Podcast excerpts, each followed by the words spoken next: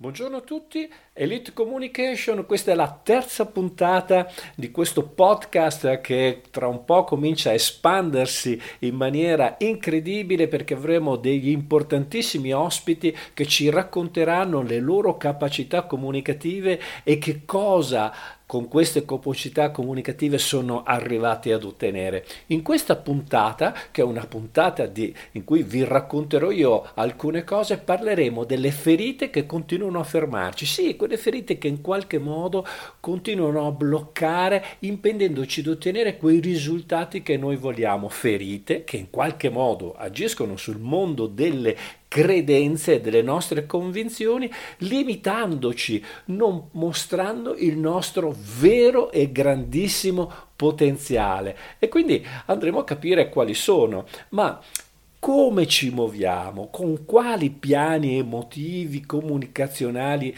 eh, ci muoviamo. E allora innanzitutto prima bisogna che parliamo di questa prima parte e poi ci infiliamo nel mondo delle ferite. Allora, la prima considerazione da fare è che eh, noi abbiamo un piano logico, eh, razionale, con quale noi razionalizziamo le cose, le rendiamo in qualche modo speciali e uniche e quindi ci permette di capire con la parte razionale come muoverci nel mondo. La parte razionale è la parte associativa, la parte nella quale impariamo a fare neuroassociazioni. Vi faccio un esempio banale di neuroassociazione. Se io vedo una luce, rossa, una luce rossa appesa eh, in un palo e sono ad un incrocio, in, ho associato nel tempo che quello è un semaforo e che racconta a noi che ci dobbiamo fermare, la luce verde che invece possiamo proseguire. Questo è un condizionamento logico,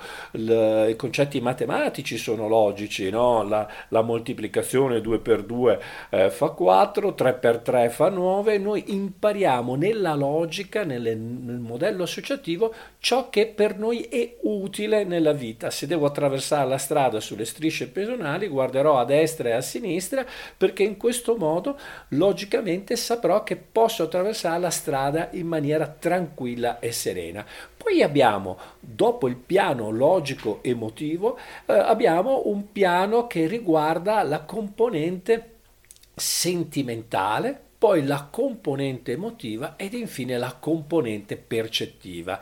Nella componente eh, eh, emotiva e la componente sentimentale ci sono grandi differenze, ma quali sono queste grandi differenze?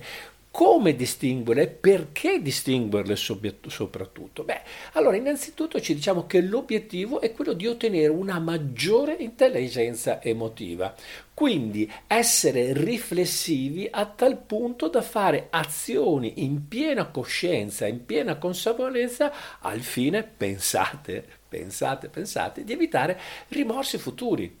Il nostro mondo emotivo può indurci eh, ad agire in preda all'adrenalina e quindi abbiamo le grandi surrenali che in qualche modo spingono questa adrenalina, questo cortisolo ad agire in preda al panico, in preda alla paura, in preda a anche emozioni anche belle come la gioia.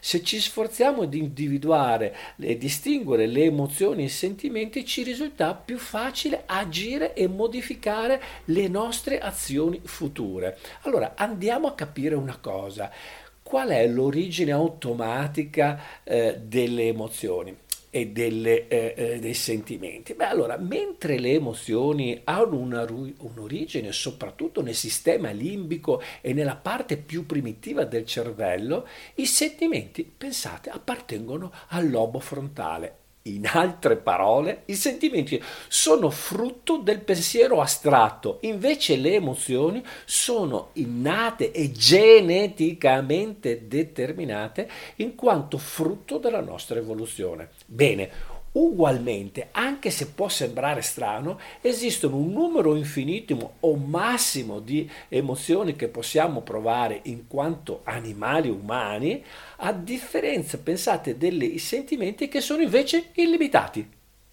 Questi ultimi, di fatto, e come, eh, come dire, vengono definiti a livello verbale, le emozioni invece a livello psicologico e psicofisiologico, perché un'emozione fa una costante e continua variazione del processo eh, ormonale e dei neurotrasmettitori.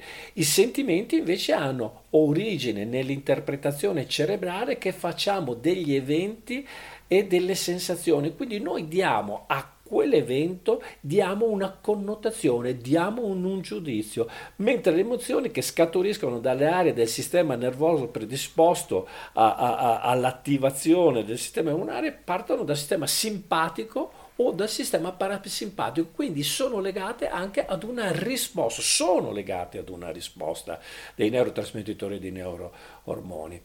L'altro elemento che le distingue emozioni e sentimenti è la velocità con cui si presentano e cambiano. Vi faccio un esempio. Le emozioni sono immediate, costituiscono il sistema di allerta e sopravvivenza del nostro organismo. Solo dopo aver capito cosa è successo e perché ci sentiamo in un determinato modo, partono i cosiddetti sentimenti che non sono le emozioni. Per provare un sentimento bisogna pensare a quello che è accaduto, quindi è un sistema di valutazione delle emozioni, riflettere su come ci siamo comportati e così iniziamo a elaborare psicologicamente la nostra emozione. Quindi le emozioni nascono e muoiono in fretta. Eh, quindi nel nostro organismo questa eh, attivazione eh, dei, dei, dei, dei neurotrasmettitori e neuroormoni partono e si chiudono in un tempo eh, predeterminato, mentre i sentimenti Uh, restano e restano, come dire, uh, per molto periodo, possono persistere per giorni, settimane, per mesi persino per anni. E quindi questa è un'altra differenza sostanziale tra la parte. E l'altro è l'intensità. Dato che le emozioni eh, hanno, il, princip- eh, hanno il, il, principale sistema delle emozioni è quello di allertarci e motivarci eh, e, e, e, quindi nascono insieme a noi, possiamo ben capire che eh, le emozioni basilari, universali, sulle quali noi abbiamo avuto il nostro imprinting, rappresentano quelle che abbiamo visto anche nel film Inside Out, sono gioia, eh, ira, rabbia, paura, sorpresa e tristezza. E sono molto intense, le emozioni sono molto intense e ci spingono sempre ad agire o a smettere di fare quella determinata cosa, per cui hanno questo meccanismo dicotomo, o agisco o smetto di farlo. In questo senso, per esempio, la sorpresa sarebbe un'emozione neutrale, la cui funzione è di metterci in allerta, non farci fare un'azione in allerta e quindi indurci a prestare la massima attenzione a quello che potrebbe accadere o succedere. Ad esempio la tristezza ci porta ad allontanarci dagli altri o isolarci per connetterci con la sofferenza che proviamo. Uh, I sentimenti sono invece sono molto più eterogenei e lenti e ci portano a riflettere su qual è la soluzione o il modo migliore per abbandonare quello stato emotivo che per noi potrebbe essere fastidioso o sgradevole. E quindi capite che c'è una differenza sostanziale, no? Uh, quindi la gestione delle emozioni negative si ottiene tramite tecniche di disattivazione e di distrazione dall'attenzione, mentre la gestione dei sentimenti viene raggiunta tramite l'esperienza emotiva e co- eh, correttive. Il dialogo socratico e la riflessione profonda guidata ci aiutano a capirle, gestirle, entrare con le domande in maniera precisa e vedere qual è l'azione che io devo fare per disattivare quella situazione a me sgradevole. I sentimenti eh, sono molto più eterogenei e lenti e ci portano a riflettere su qual è il modo migliore per perdonare il nostro stato d'animo fastidioso e sgradevole. Possiamo quindi capire che questa cosa ci aiuta a vincere e a ristrutturare quelle emozioni che in qualche modo tendono a bloccarci e a non farci ottenere un risultato, ma il sentimento è legato ad un'azione di forte giudizio. Questi due elementi sono il, dire, il filtro principale per arrivare alla nostra parte più percettiva, al nostro cervello interico, che è straordinario. Il cervello interico non ha giudizi, non ha strutture che lo portano a eh, capire eh, se una cosa è giusta o falsa. Il cervello enterico capisce soltanto se una cosa è vitale e mortale e su questo lui tende a muoversi proprio per proteggerci. Siccome la maggior parte di noi non è in grado di andare in questa parte del nostro cervello, il nostro cervello percettivo, non siamo in grado di percepire se la vita che stiamo facendo è una vita che ci porterà ad essere vitali sempre o mortali mortali, l'invecchiamento precoce, la, l'arrivo delle malattie, eh, le patologie complesse sono legati alla nostra incapacità di leggerci dentro, di essere percettivi. E già quando nasciamo abbiamo delle ferite che ci portiamo appresso, perché noi siamo il distillato eh, ovviamente dei nostri genitori, il distillato delle precedenti generazioni e quindi alcuni dei bottoni emozionali, epigenetici che ereditiamo dalle generazioni precedenti si rifugiano piano piano eh, in noi e quindi si attiveranno quando, quando alcune delle ferite, delle cinque ferite che noi andremo a vedere, eh, diventano, come dire, emozionalmente forti, stabilendo quindi un programma eh, ehm, dal punto di vista ormonale molto ma molto strutturato che diventa stress, stress cronico fino a creare problemi agli organi bersaglio. Ma adesso entriamo nelle cinque ferite che a me interessano. La ferita del rifiuto, che poi è l'argomento che voglio parlarvi oggi, la ferita del rifiuto, la ferita dell'abbandono, la ferita dell'umiliazione, la ferita del tradimento e la ferita dell'ingiustizia. Queste cinque ferite rappresentano quindi maschere che noi mettiamo, ok, insieme ad strategie che noi adottiamo per sopravvivere quando queste arrivano, noi usiamo queste, quando ci arrivano degli avvenimenti, noi usiamo queste maschere. Le possiamo utilizzare fin tanto che non creiamo dei grandissimi scompensi dentro noi. Allora, affiancare alle ferite il concetto di maschera è un elemento importante perché è un concetto psicologico secondo cui la mente dell'essere umano crea questa maschera per difendersi dai traumi subiti. Io la metto in qualche modo, non vedi il mio volto, non vedi realmente chi sono e quindi mi copro e si attivano quindi dei comportamenti che spesso neanche noi ci rendiamo conto di attuare, che ci permettono eh, da un lato, eh, come dire, sopravvivere alla vita, e sottolineo sopravvivere alla vita, e quindi a come dire, sopire i storti subiti. È una reazione di sopravvivenza, ma questa reazione di sopravvivenza può essere in qualche modo cambiata, eliminata, eccetera. Sì, perché come vedrete uno degli elementi che lavorerà proprio sulla componente sentimento e quindi che permetterà di elaborare l'emozione e quindi ci permetterà di switchare la componente che eh, eh, riguarda la parte più logica con la parte più percettiva, noi quando andremo nella parte percettiva attraverso il cambiamento del potremo fare, eh, potremo toglierci queste maschere ed essere realmente quello che vogliamo essere. Quindi le maschere eh, corrispondenti alle, a, a, queste cinque eh, ferite, eh, come dire, eh, utilizzano una strategia. Vi faccio un esempio.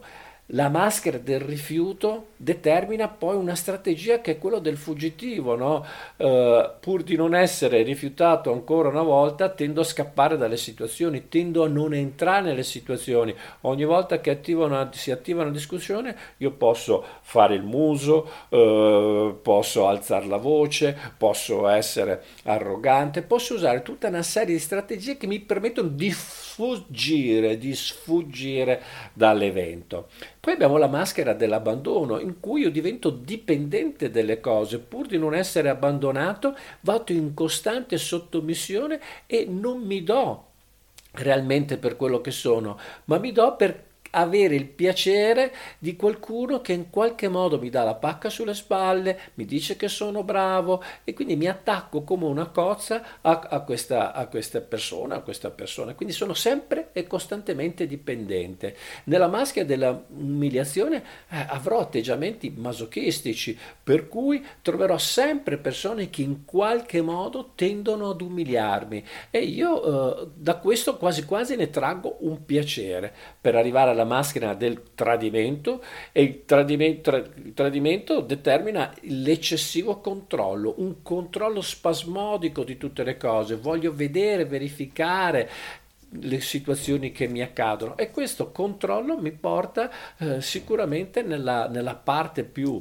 eh, strutturata che è quella della maschera del tradimento fino a arrivare, arrivare all'ultima maschera che è la quinta, quella dell'ingiustizia in cui io vedrò tutto ingiusto intorno a me e per cui avrò un comportamento costantemente rigido e continuo quindi questi elementi che sono le ferite, queste sono diciamo strategie che adotto, quali altri elementi io potrò utilizzare? Beh, distanziarmi dalle persone, fare il riservato, quindi allontanarmi, essere molto riflessivo, riservato, oppure essere iperattivo, oppure andare nel mondo del vittimismo, oppure essere in eccessivo controllo, oppure, come abbiamo detto, usare una grande rigidità, un grande perfezionismo, cercare di essere scienziato per stare al di sopra delle cose, oppure essere salvatore perché così eh, aiuto tutte le persone e eh, non mi sento abbandonato, oppure essere costantemente scettico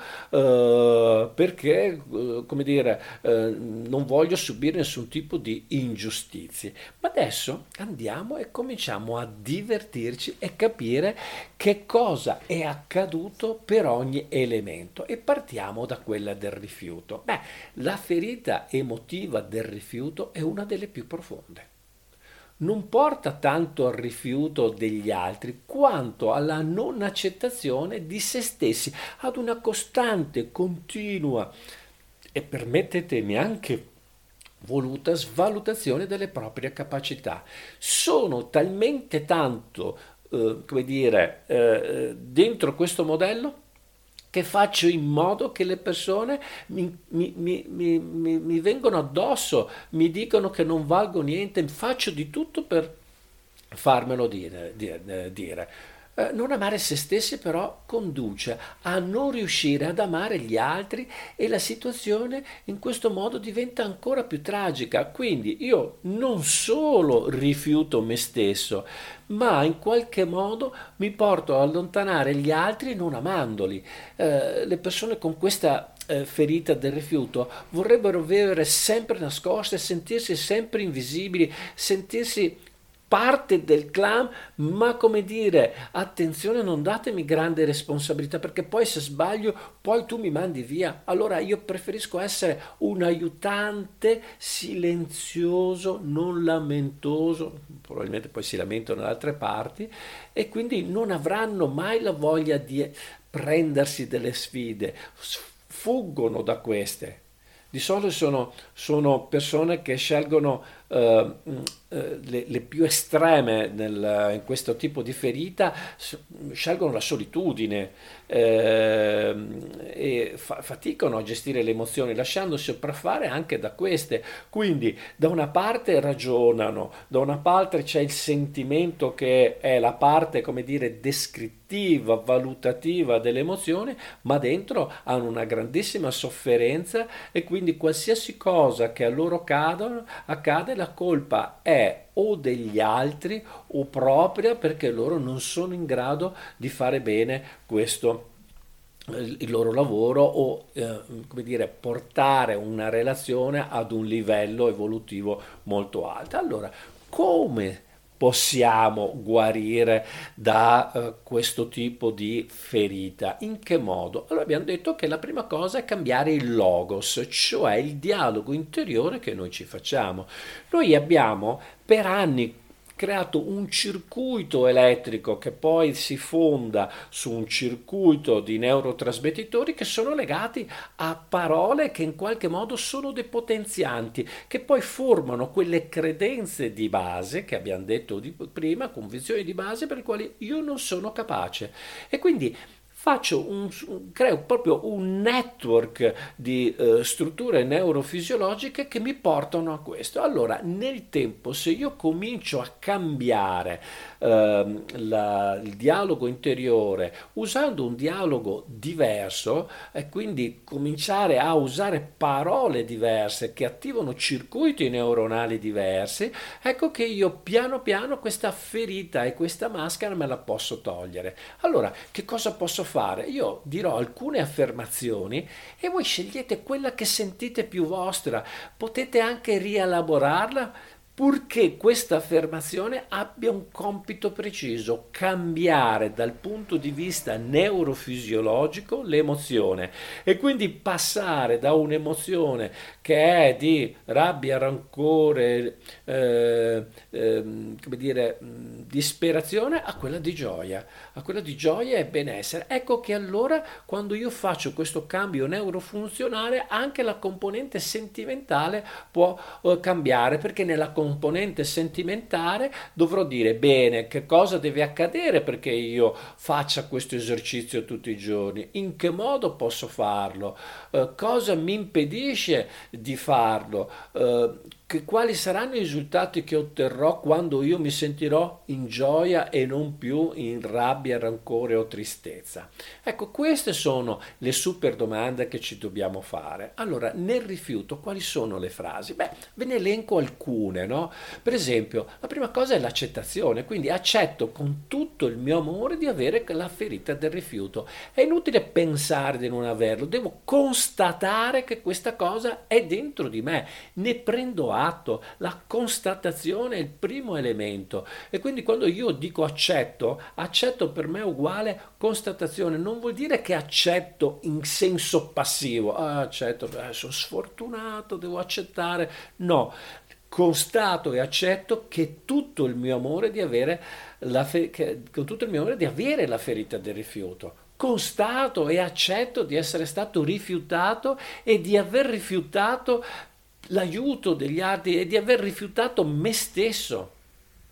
L'altro elemento, per esempio, è mi concedo il permesso di smettermi di sentire rifiutato perché nella nostra componente emozionale, nella nostra componente limbica, nella nostra componente del dialogo interno, noi ci, godiamo, non ci concediamo nemmeno il permesso di tutto quanto questo. Mi do il permesso di, senti, di, sentirmi rifiutato, ma se me lo do il permesso di sentirmi rifiutato, mi do anche il permesso a questo punto di smetterla di sentirmi rifiutato.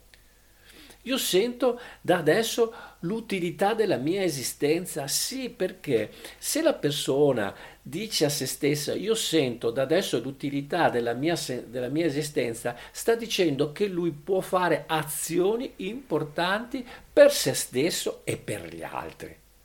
Posso essere compreso, posso essere approvato, posso essere accettato dagli altri. È un'altra frase questa, molto importante. L'altra è dire io sono importante perché nella fase in cui io ho questo tipo di ferita significa che io non valgo niente per gli altri. Allora se il rifiuto esiste vuol dire che io rifiutando prima me stesso e poi facendomi rifiutare dagli altri, io sparisco, non ho valore, io sono importante, io sono importante per questa ragione e qui diventa importante l'arte socratica delle domande o il vostro coach o il vostro terapeuta o il vostro cancer vi devono far riflettere su ciò che è importante per voi perché voi potete essere importanti nella relazione, nel sociale, nel lavoro e nel nido, cioè nella vostra casa e nel vostro clan. L'altro è smetto di essere sfuggente e di cercare la solitudine, perché se l'elemento che io utilizzo come strategia è isolarmi e la solitudine, io quando comincio a dire sono importante per questa ragione, per questi motivi, a quel punto diventa facile dire smetto di essere sfuggente e smetto di voler stare in solitudine. L'altro elemento importante nel dialogo interiore è questa, io lascio vivere il mio bambino interiore, sì, perché in qualche modo quel bambino che è stato abbandonato nella primo uh, step di archetipi che abbiamo visto anche nelle precedenti puntate, quello del rifiutato, quello del rigettato e quello uh, dell'abbandonato, lì dentro si formano tre grandi archetipi che poi determineranno uh, le grandi macrostrutture delle ferite e poi determineranno, pensate, altri nove archetipi che sono legati agli enneagramma, al di sotto di questi un, un giorno durante queste puntate vi racconterò invece di archetipi, archetipi funzionali, che sono altri 12, che quelli che ci permettono di relazionarci e ottenere risultati nella nostra vita. E questo è straordinario, ma il primo elemento è come guarire. Ecco questo, come guarire dalla, da, dalle mie ferite. E quindi io devo lasciare vivere il mio bambino interiore non più nella ferita nell'abbandono, ma nella gioia e quindi sto lavorando nella componente emozionale. Poi apprendo Uh, a, stare, stare, bene anche se ignorato e rifiutato dagli altri. L'altro elemento è posso stare bene anche con gli altri, posso accettare il confronto con gli altri, perché uno degli elementi che ha il, eh, questa ferita è non essere in grado di vivere eh, eh, accettando il confronto con gli altri. E quindi questi sono alcuni degli elementi che io posso adottare per cambiare la strategia del logos interiore. Logos interiore che poi nell'ambito delle rappresentazioni interne che le persone si fanno, se io comincio a vedere dei film non più in bianco e nero nel mio multisala della cesta, ma a colori e con colori belli, precisi, con un non più quell'archetipo della ferita del rifiuto, è chiaro che il mio atteggiamento nei confronti della vita sarà diverso, il mio comportamento sarà diverso e quindi questi due elementi mi portano ad entrare in azione ottenendo un risultato meraviglioso rispetto a primo e questo risultato nel tempo, reiterato nel tempo, cambierà le nostre convinzioni e soprattutto darà valore alle nostre azioni. E questo è un meccanismo straordinariamente bello, non bello, bellissimo. L'altro è elemento è l'abbandono, è la seconda ferita che abbiamo visto prima. Allora, le persone che portano dentro di sé la ferita dell'abbandono difficilmente riescono a trascorrere del tempo da sole nella vita. Loro hanno bisogno, mentre rifiutato, come dire, tende ad isolarsi, però ha bisogno anche di stare dentro il campo L'abbandonato deve vivere il clan, deve stare dentro il clan, perché l'abbandonato è per eccellenza l'aiutante. L'aiutante, lui fa di tutto per aiutare. Il rifiutato fa d'aiuto, ma nello stesso tempo dice di non valere, l'abbandonato sa di non valere, ma lui cerca il suo valore attraverso il sostegno e l'aiuto verso gli altri. Pensate che sono persone che soffrono molto la solitudine e sono sempre alla ricerca di qualcuno che le possa far compagnia, li possa far star bene, li faccia sentire importanti. Si trovano in una situazione di forte carenza di, aff- di, forte carenza di affetto, eh, non riescono... Eh, come dire, non riescono a vivere bene, non riescono a stare, eh, non riescono nemmeno a spiegarsi con gli altri perché loro devono vivere assolutamente l'affetto, tendono a preoccuparsi molto e con largo anticipo eh, se sanno che dovranno affrontare un evento problematico perché come lo affronto, che tipo di soluzioni potranno essere pronti a dare agli altri per sostenerli. E devono impegnarsi per un obiettivo comune, loro vivono, amano il clan e devono stare dentro i gruppi, ecco perché alcuni di questi vanno bene nelle associazioni e tutte quelle associazioni che rispecchiano ideali straordinari di vita.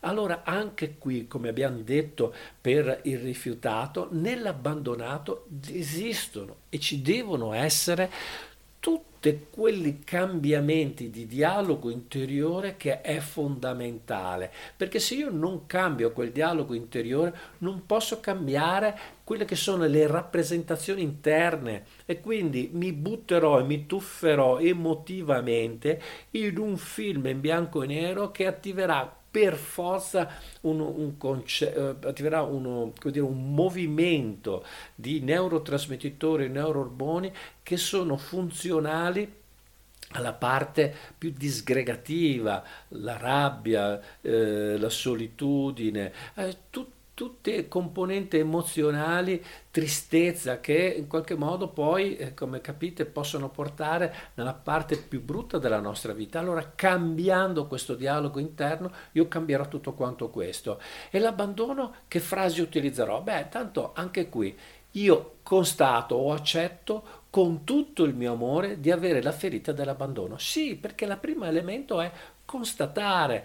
Se io non constato questo, è inutile che vada avanti, è inutile che mi racconti una bugia. Lì dentro ce l'ho e allora prendo atto di questo. Mi concedo il permesso di smettermi di sentirmi abbandonato e solo. Me lo concedo, sono abbandonato e solo. Pazienza, cosa devo fare? Quali strategie posso adottare? Cosa deve accadere affinché io non mi senta più solo e abbandonato? Quindi queste sono le domande, eh, super domande o le domande socratiche che mi devo porre per poi entrare in azione, perché questo modo di riflettere ha un'unica funzionalità che è straordinaria, quello di portarci a fare azioni che cambiano le nostre convenzioni e i nostri valori verso noi stessi.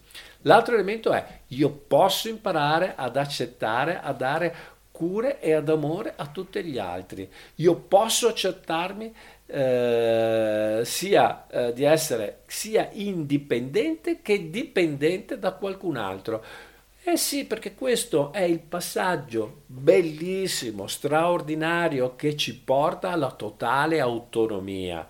Le cellule che abbiamo nel nostro corpo hanno dentro tutto all'interno del loro citoplasma, il nucleo, hanno eh, i ribosomi, hanno tutti i vari altri organucoli che servono a rendersi indipendenti, ma nella loro indipendenza sono collaborative con le altre cellule, così formano un tessuto, un organo che ha una propria funzionalità. Quindi, se lo, dovessi tradurlo, io posso accettarmi di essere sia in collaborazione che in autonomia con qualcun altro e questo è il passaggio più straordinario per renderci capaci di uscire anche da questa ferita dell'abbandono. L'altro elemento è io posso sentirmi emotivamente bilanciato e stabile in tutte le situazioni in cui vivo, con o senza le persone che mi stanno vicino. Io smetto di aver bisogno di sostegno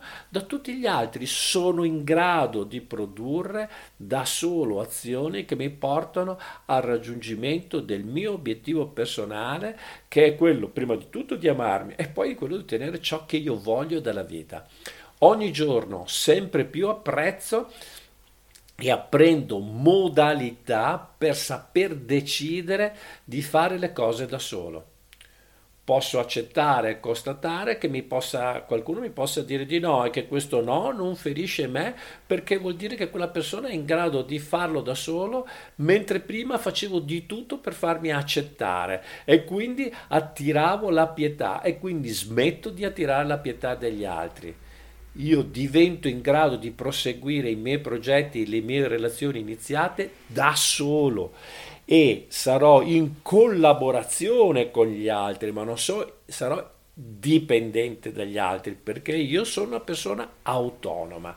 Capite che quando abbiamo fatto anche questa procedura diventa straordinariamente vivere vivere liberi perché tutta questa procedura ci porta a fare azioni concrete, ancora una volta ve lo sottolineo, che modificheranno attraverso i risultati quello che noi siamo nell'ambito eh, della vita di tutti i giorni, perché se io ottengo dei risultati positivi cambieranno le mie convinzioni e il mio sistema di valori.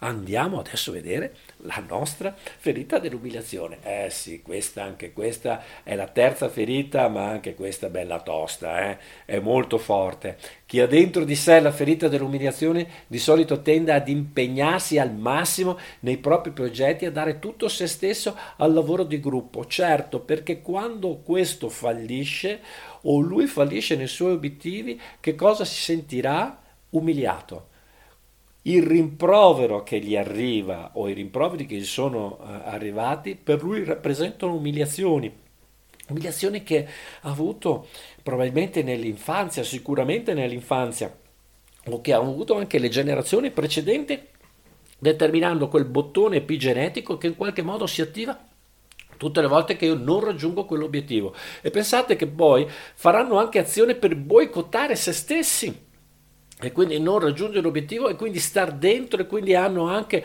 quella parte di masochismo eh, eh, eh te- terrificante. Quindi la presenza di queste persone è che eh, nel, come dire, eh, loro sono molto strutturati nei lavori pratici e artigianali in cui possono esprimere la capacità di dare vita a qualcosa di concreto, visibile, per attrarre la, la, la, dire, l'attenzione degli altri. Quindi sono persone che in qualche modo devono realizzare qualcosa di concreto, di solido, ben strutturato, perché se lo realizzano e qualcuno lo vede e gli dice wow, che bella questa cosa, fantastica, sei un genio, ecco, automaticamente loro si sentiranno bene, ma tutte quelle volte che le persone passeranno davanti a quel a quel negozio, al banchetto del mercato e non si soffermeranno, penseranno di non essere all'altezza della situazione. Capite? E quindi nello stesso tempo la ferita dell'illuminazione può portare a provare anche vergogna, senso di inferiorità. Quindi capite che non è solo l'umiliazione, ma è che quando vengono sgridati, quando vengono ignorati, eccetera, proveranno uh, un senso di inferiorità notevolissima. Uh, Uh, per loro, come dire, uh, sono molto persone molto empatiche, molto sensibili e quindi cercano negli altri, come dire, la, il consenso, uh, come dire, devono, devono trovare negli altri qualcuno che gli dice bravo, sei meraviglioso. E anche qui dobbiamo cercare di cambiare il dialogo interiore, il logos interiore. Per cui anche qui dirò una serie di frasi importantissime che ci aiutano a modificare questo logos. E parto sempre con la prima, che è uguale un po' per tutti constato o accetto, ma meglio constato, no? perché qualcuno pe- entrerà nel concetto dell'accettazione come una, eh, entrare in sottomissione, no? constatare o accettare in questo caso vuol dire essere in grado di valutare se stessi su questo argomento, quindi constato con tutto il mio amore, ok? Con tutto quello che ho dentro di avere questa ferita dell'umiliazione. Accostato, prendo atto che c'è e quindi se prendo atto che c'è, io posso anche dire successivamente, io posso smettere di sentirmi umiliato, mortificato o provare vergogna ogni qualvolta non raggiungo quell'obiettivo, ogni qualvolta non mi sento coinvolto, ogni qualvolta le persone mi ignorano, ogni qualvolta io ricevo una sgridata che ritengo ingiusta. Ecco, anziché vergognarmi e sentirmi umiliato, devo passare lo step, lo step successivo. Io so come amare me stesso senza farmi del male. Io so come essere rispettato dagli altri. Io mi sento sicuro di me stesso. Capite che quando io comincio a dire eh, che so come farmi rispettare, quindi attivo delle strategie per farmi rispettare. E la domanda è in che modo posso farmi rispettare? Quali sono le cose che devo fare affinché il mio lavoro, la mia attività venga apprezzata e in qualche modo venga rispettata dagli altri, quali sono gli elementi che devo attuare perché tutto quanto questo avvenga, in che modo io mi sento sicuro, cosa rappresenta per me la sicurezza, che cosa significa esattamente la sicurezza? E quali sono i requisiti perché la sicurezza, eh, come dire, eh, di, diventi utili per me. E l'altro, quando vi siete risposti a tutte queste domande, vuol dire so stare bene e so come vivere degno del rispetto degli altri, perché a quel punto lì, quando vi siete risposte a tutte quelle domande, è chiaro che so stare bene. E soprattutto posso dire, da oggi voglio prendermi cura di me, del mio corpo, eh, del mangiare giusto, di fare attività che mi gratifichino. E allora vi dovete fare la domanda, quali sono le attività che mi gratificano? In che modo posso prendermi cura di me stesso, del mio corpo, della mia bellezza, della mia fisicità, perché probabilmente se sto dentro questa ferita tenderò ad avere un sovrappeso e quindi eh, farò di tutto anche col sovrappeso per farmi prendere in giro dalle persone. Quindi se comincio a fare questo, ragazzi miei, io vuol dire che ho valore e dignità e anche se verrò umiliato, questa cosa non entrerà di, dentro di me perché mi sono dato valore, ho della dignità e apprendo ad ascoltare non solo le necessità degli altri, degli altri è importante ascoltare le necessità, ma le prime ad essere ascoltate sono le mie. E se faccio questo, automaticamente, ma automaticamente smetto di essere ipersensibile e di fare da mamma agli altri e di, di risolvere i problemi agli altri e poi venire ignorate. Smetto di cercare quella sofferenza che sta in un rapporto tossico che non mi porta a nulla e quindi continuando a punirmi e a umiliarmi. Capite? Lascio andare questa paura della sofferenza, smetto di cercare la sofferenza, smetto di andare nella paura di sentirmi eh, umiliato, lascio andare la paura per prendere il controllo di me stesso e fare azioni che portano con concretezza ad essere valorizzato prima me e poi essere valorizzato dagli altri. Lascio andare il bisogno eh, eh, di, di libertà, voglio godermi la libertà anche qui. Che cos'è per me la libertà? In che modo posso raggiungere la libertà? Quali sono i requisiti fondamentali per sentirsi libero? Quando io comincio a rispondere tutto quanto questo, Uh, non ho bisogno di essere controllato dagli altri, non ho bisogno di fare uno sforzo per stare in mezzo agli altri. E quando vi siete fatte le giuste domande e avete creato le vostre giuste affermazioni, alcune ve le ho già dette, è chiaro che anche nella ristrutturazione della psiche, del logos interiore, potete andare al di là di questa ferita. Quindi andare al di là quindi vuol dire smettere di crearsi dei limiti per se stesso, vuol dire sapersi amare senza farsi del male, vuol essere rispettato. Io voglio prendermi cura di me stesso del mio corpo e della mia mente. Questo vi permetterà di allontanare questa ferita dell'illuminazione. E andiamo nella quarta ferita. L'altra ferita importantissima è quella del tradimento. Eh, quella di tradimento è una ferita molto profonda e arriva probabilmente molto dalle generazioni precedenti, quindi un distillato che da qualche parte è già stato vissuto e che, come dire, come processo emotivo epigenetico si è infilato nostra, nel nostro cervello limbico ed è legata alla fiducia. E tutte le persone che non si fidano degli altri significa che emotivamente hanno questa ferita. Uh, in qualche modo da qualche parte è mancata uh, e quindi non si fidano del proprio compagno, della propria compagna e dicono sì ma mi hai fatto mille avvenimenti e ormai non mi fido di più, ma c'è dentro molto di più, potrebbe essere questo, questo distillato vittima di eh, una promessa che non è stata mantenuta, di un'aspettativa che non è stata raggiunta. Il tradimento, la fiducia, queste persone lavorano moltissimo sulle attese, per cui quello che fanno fanno perché si aspettano un ritorno, per cui, come dire, sono estremamente rigidi, mettono dei paletti che sono anche difficili da raggiungere da parte delle persone perché sono i loro paletti interiori per cui loro, per poter dare fiducia bisogna superare degli ostacoli che delle volte eh, è meglio andarsi a scavare, a scalare l'Everest senza bombole piuttosto che stare con queste persone. Diventano tossiche per se stesse ma anche per gli altri. Chi ha dentro la ferita del tradimento eh, pretende molto sia da se stesso, ragazzi, ma soprattutto dagli altri e non ama mostrare nessun segno di debolezza piuttosto di cedere nella debolezza, perdono l'amore che hanno, perdono la persona che hanno, perché hanno un principio fondamentale.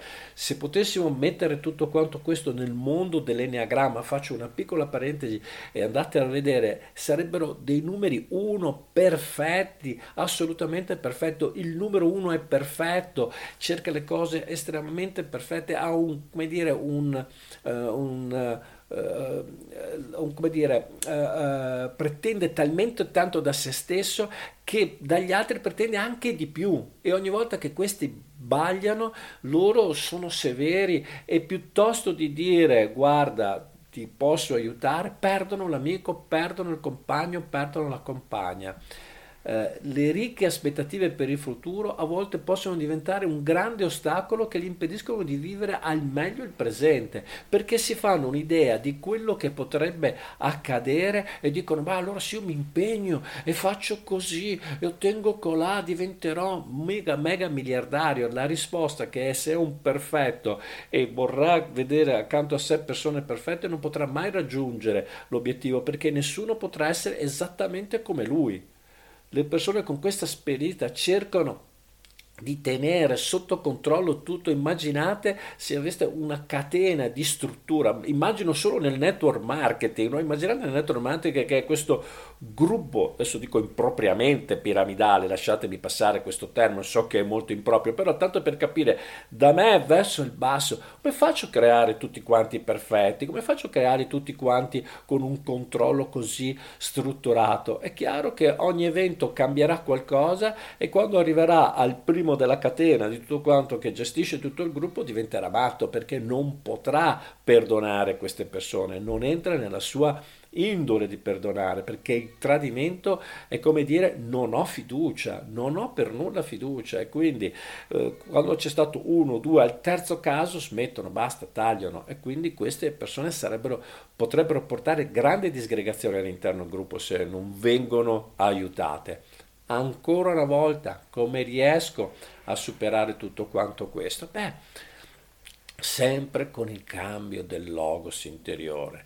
E il cambio del logos interiore non è solo farsi delle domande socratiche o delle super domande precise, ma anche farsi un dialogo interiore. Quindi il primo è constato di avere la mia ferita del tradimento. La constato, continuo a dire constato, è vero, ho questa ferita in che modo posso superare questa ferita? Quali sono le cose che a me servono dal punto di vista strutturale per superare questo problema della fiducia?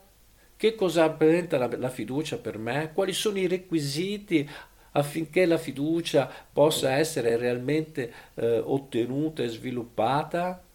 E quindi quando comincio a chiedermi le cose, chiaramente posso accettare dentro di me la ferita del tradimento e della mancata di fiducia e posso andare oltre. E quindi mi concedo il permesso di smettere di soffrire per il tradimento, mi concedo il permesso di smettere di soffrire perché non mi fido degli altri.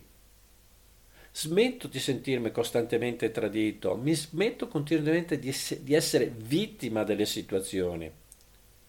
So come vivere senza controllare tutto e tutti.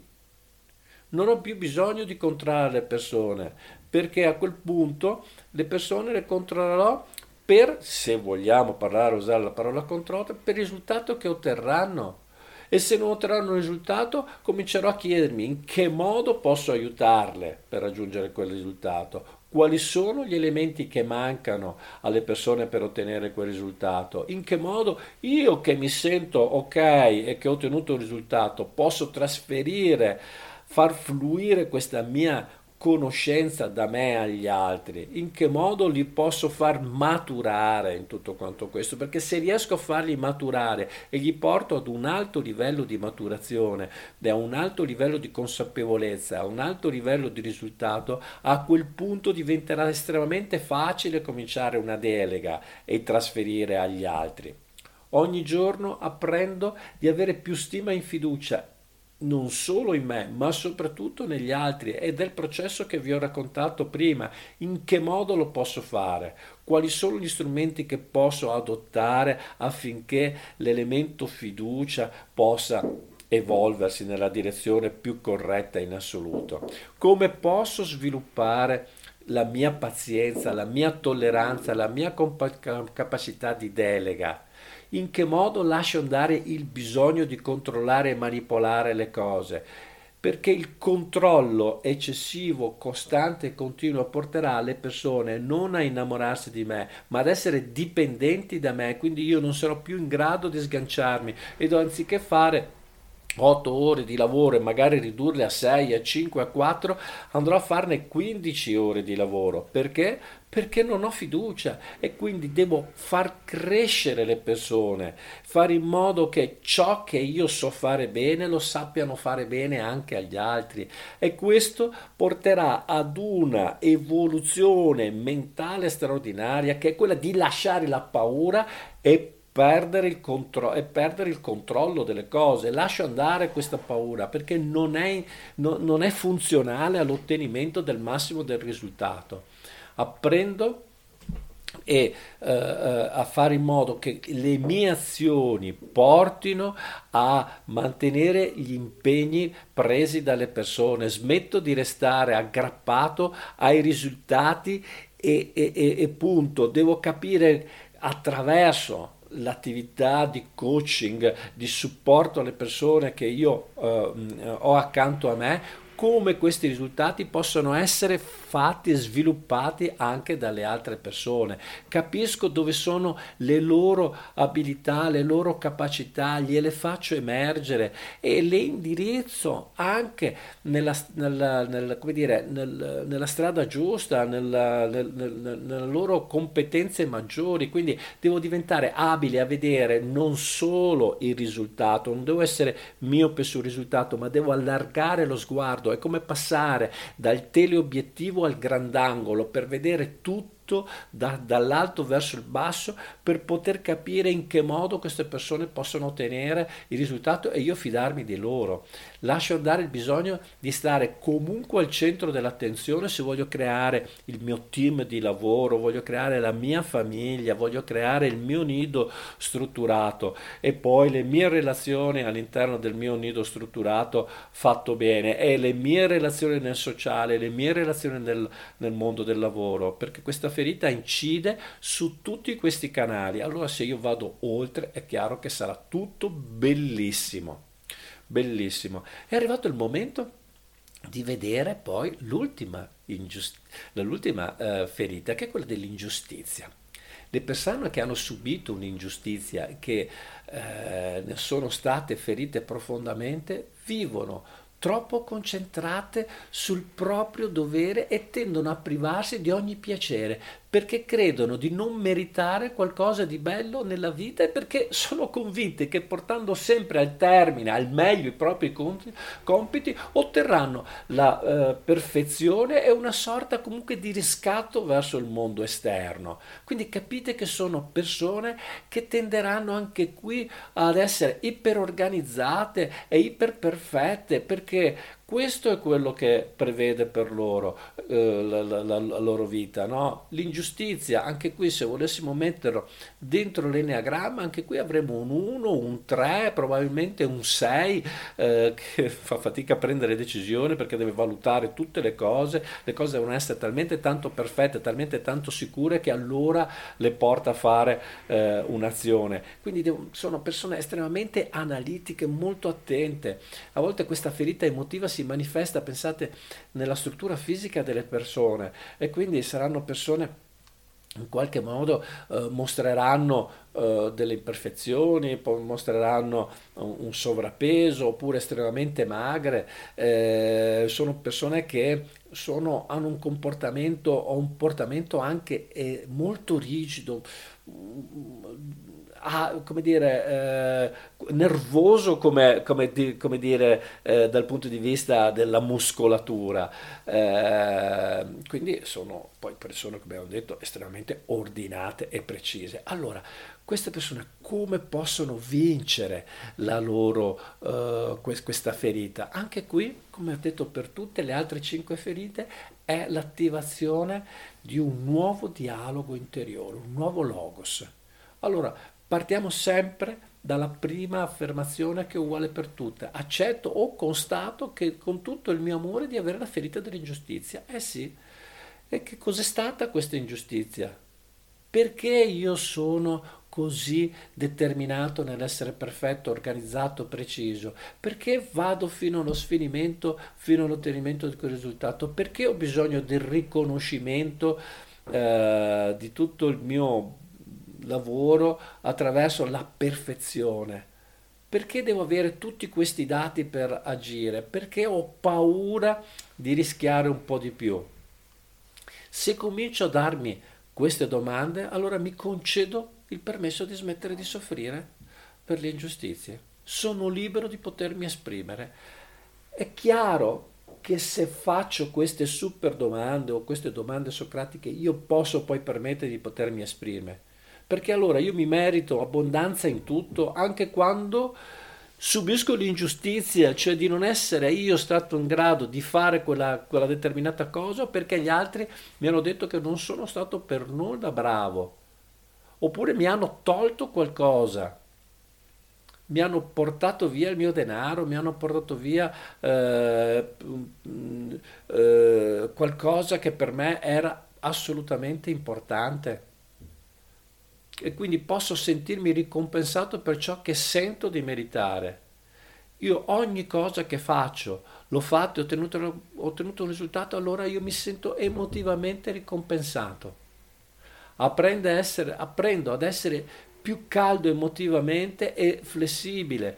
Più caldo emotivamente significa che mi apro al mondo, mi apro alla comunicazione, comincio a cambiare il mio atteggiamento da rigido, strutturato, eh, come dire, secco anche nel modo di parlare, a un modo più avvolgente, capire anche gli altri, essere più flessibile al cambiamento.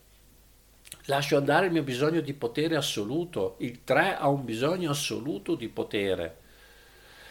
Lascio, sempre nella parte Enneagramma che vi invito ogni tanto ad andare a guardare finché non faremo questa eh, podcast sull'Enneagramma. Lascio andare il bisogno di perfezionismo e di ordine. E qualche volta se la scriveva in disordine, pazienza.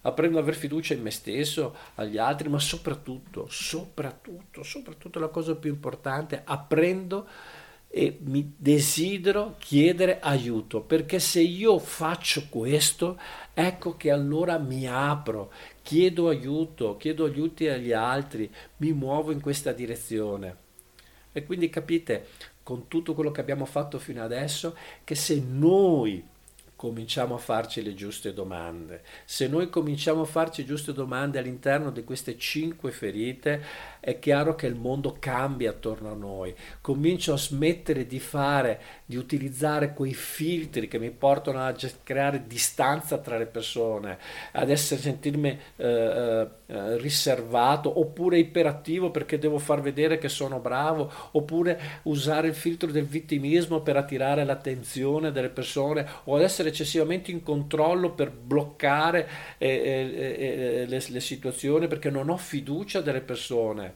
smettere di essere perfezionista oppure salvatore oppure scettico. Questo mi toglierà quella maschera che è quella del rifiuto che come dico è legata a, a fuggire dalla situazione, quella dell'abbandono, di essere dipendente, quello dell'umiliazione, di essere masochista, quella del tradimento, di essere in controllo perché eh, non ho fiducia delle persone, quella dell'ingiustizia, di essere rigido, strutturato e non andare oltre. Quando noi togliamo tutte queste maschere, amici miei, togliamo quella falsa credenza che ci blocca e che non ci porta a ottenere il risultato che noi vogliamo. Questo è l'elemento, ma per fare questo dobbiamo fare uno sforzo a livello di logos.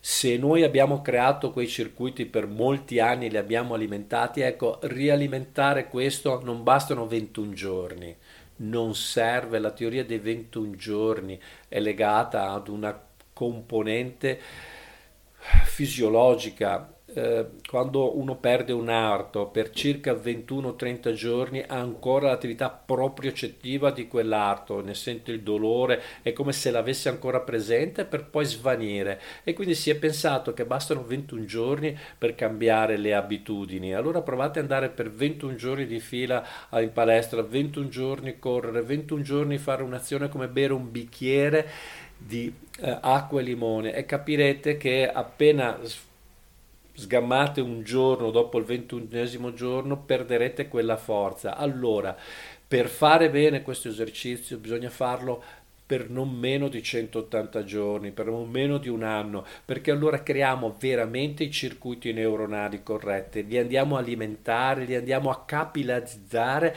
e soprattutto facciamo in modo che questo diventi un'abitudine. Pensate solo banalmente che se noi abbiamo un interruttore a destra ad una certa altezza e lo spostiamo a sinistra, Continueremo, quando siamo al buio, per abitudine, cercarlo a destra finché negli anni non ci siamo abituati a sentirlo a sinistra, però ogni tanto cap- il cervello che è cablato andrà a ricercarlo a destra. Ecco per cui ci vogliono veramente mesi e mesi e mesi di lavoro, ma devono essere mesi immersi nella gioia se vogliamo uscire da questa maschera, se vogliamo uscire dal rifiuto, dall'abbandono, dall'umiliazione, dal tradimento, dall'ingiustizia. Dobbiamo fare questa azione perché è per il bene nostro, per la nostra gioia, per disattivare quei meccanismi automatici che ci portano a fare comportamenti non funzionali e non eh, con l'ottenimento del tutto risultato che noi vogliamo avere.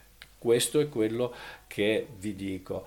Vi dico innanzitutto grazie di avermi ascoltato fino adesso, ci vediamo alla prossima, anzi per esattezza ci sentiamo alla prossima puntata da Elite Communication e da Amadeo Furlan. Arrivederci a tutti e alla prossima straordinaria puntata che ho delle cose bellissime ancora da raccontarvi e poi cominceranno ad arrivare degli ospiti che ci racconteranno attraverso la loro uh, capacità di aver eliminato queste maschere, di aver ottenuto uh, un lavoro uh, bellissimo, dal proprio lavoro di risultati bellissimi perché hanno saputo farsi le giuste domande interiori e cambiare quel logos che oh, li ha fatti diventare elite, entrare nell'elite delle persone. Arrivederci a tutti.